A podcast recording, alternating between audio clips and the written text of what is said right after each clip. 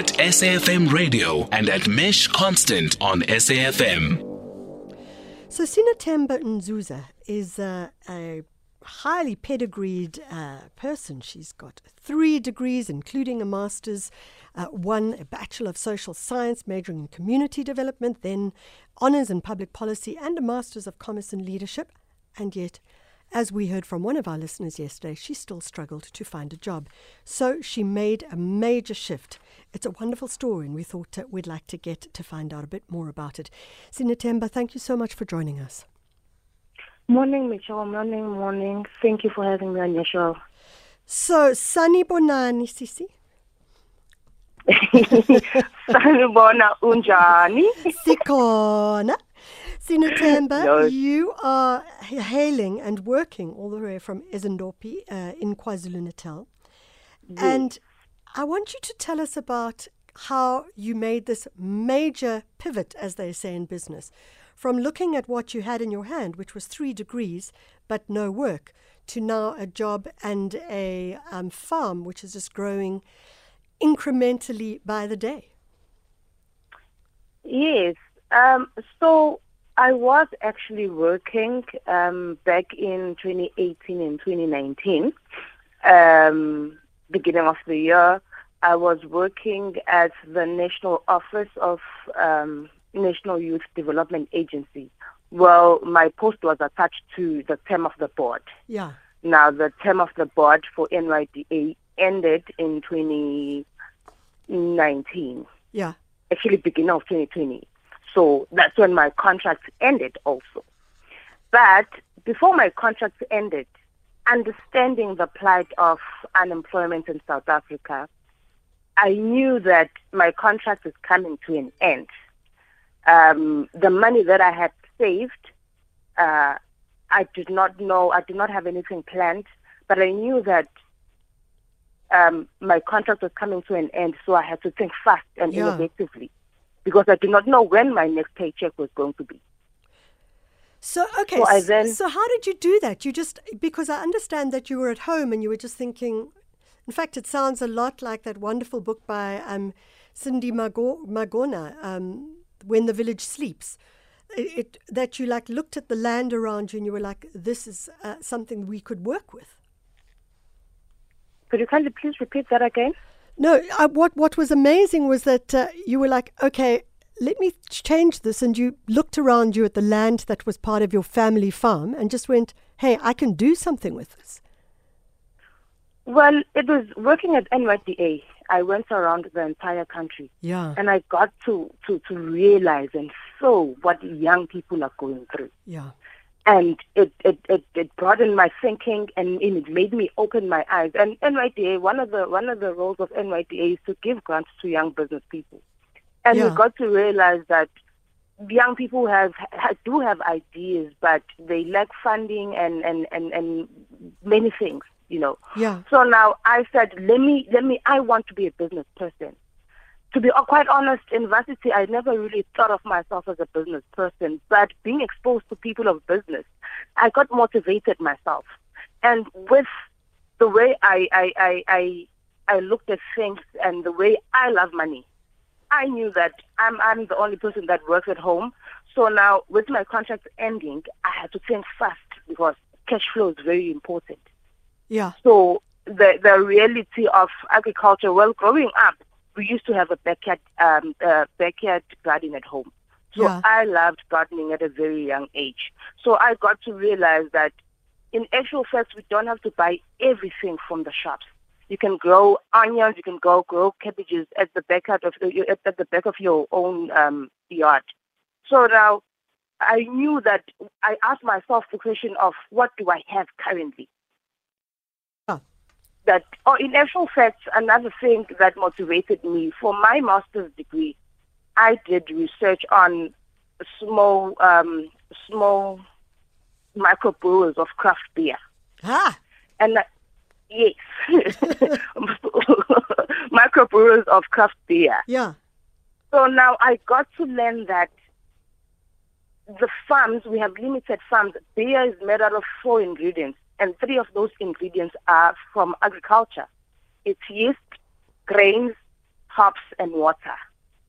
So yeast, grains, and hops, they are mainly agriculture. You can even include water on agriculture. Yeah, sure. But yeah, so all of it is from is from agriculture. But however, we have limited farms of those raw materials in South Africa. And also another thing, who enjoys the, the monopoly of agriculture and who also um, who are the consumers of, of liquor. So Huh. now I said so now I said, okay, I'm a young person, I have a bit of land, then why are we not then changing the status quo? Because we find microbrewers, of course, they are having to get raw material from abroad because in South Africa we do not have sufficient uh, uh, farmers that grow grains, that grow special, specialty crops, uh, hops, I mean. So, So, then, so, so Sinethemba, I'm going to move you along a little bit just because uh, of time. But so here's my understanding is that what you have is that you have two large fields, possibly each one possibly the size of a rugby field, and I'm not quite sure exactly what that measurement would be. But that mm. you just said, hey, I know how to do this, or I'm going to learn how to do this. You just went online, and now you're growing a whole series of different crops, which you're actually selling to hawkers, but you're also selling to larger corporates as well. I mean, it's brilliant. Yes, it was it was the determination and the love for money. I will not lie for you to you. It was the love for money. And I had to think fast on what's gonna give me money. I wanted money. That's all I wanted. And I knew every household needs food. Agriculture Yeah. is one of those sectors that will never go extinct. It's one of those sectors that will forever be relevant because every day we are eating. Yes. And in my community, we have vast land that is used for sugar cane, and less of it is used to grow um, veggies and food that we use consume every day in our households. So I was like, no, we have uh, we have land at home, so let me grow um, spinach. I Yeah. started piloting with spinach and green pepper, and the, the the support was overwhelming, and then I grew from there. I grew from there. Yes, I've had challenges What are, because I what, are had those less cha- what are those information. what are those challenges? The challenge is, well, it, it is important that when you go into a field, you understand the pros and cons and, and, and the backside of it. Yeah. Agriculture needs money. Yeah. Agriculture needs money because you're going to grow your spinach at, at five weeks old, they're pests. Yeah. So you need to do a pest control.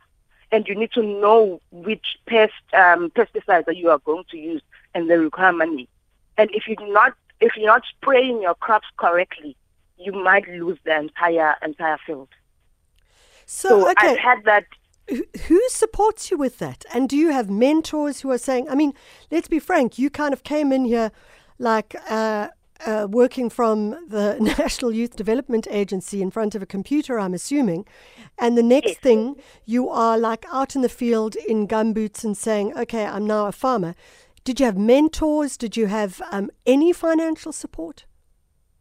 I did not have any financial support except for the money that I was saving at NYDA.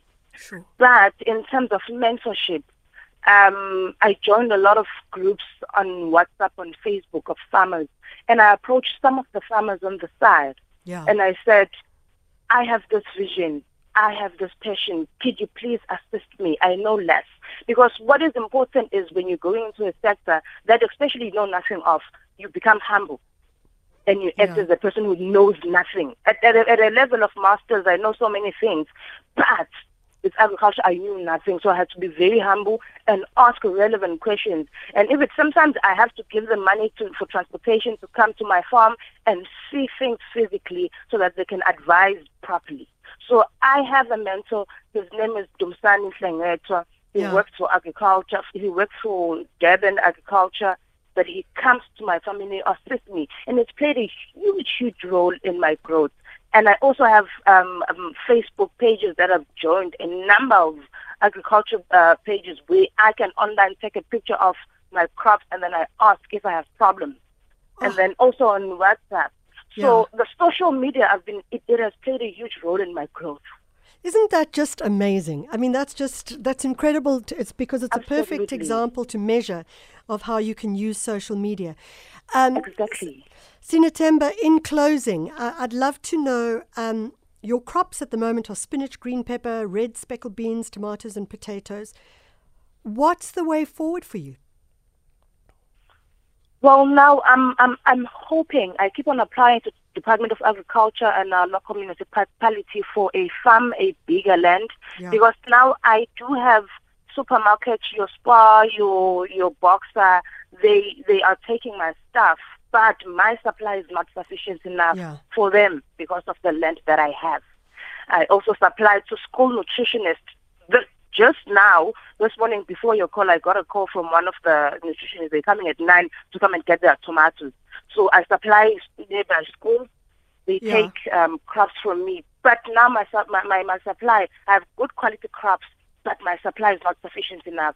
So I'm hoping that eventually I'm going to get more land and get funding so that I can grow and become a commercial farmer. And then, uh, Sinethemba, you've got the local TVET um, college, uh, their students are coming for practical training with you. Yes, I've been approached by them, and unfortunately, the COVID 19 has been quite such a yeah, headache to me. I'm sure. They approached me in April and they said they want the student, they have students that need to do practical, so we need to sit down and draft a con- and, and, and sign a contract and everything.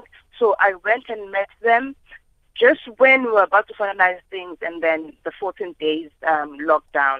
So now again, last week we we picked up our conversation. They're probably going to start around September of next month, uh, uh, uh, uh, moving forward. They are coming to me. In actual fact, before them, I my approach was that I need I need um, graduates that are unemployed to then come and work at my farm. Now yeah. the motive is that I say if you have land, come and work and see how things are done. Yeah. I will then we will then start working on your very own land. I don't want them working. You are absolutely rocking, and your energy is uh, just wonderful on this grey and misty morning. Um, we want so to wish much. you all the best. I have no doubt that you are going to grow from strength to strength to strength with your farming. We love when we hear of female farmers as well. So, congratulations.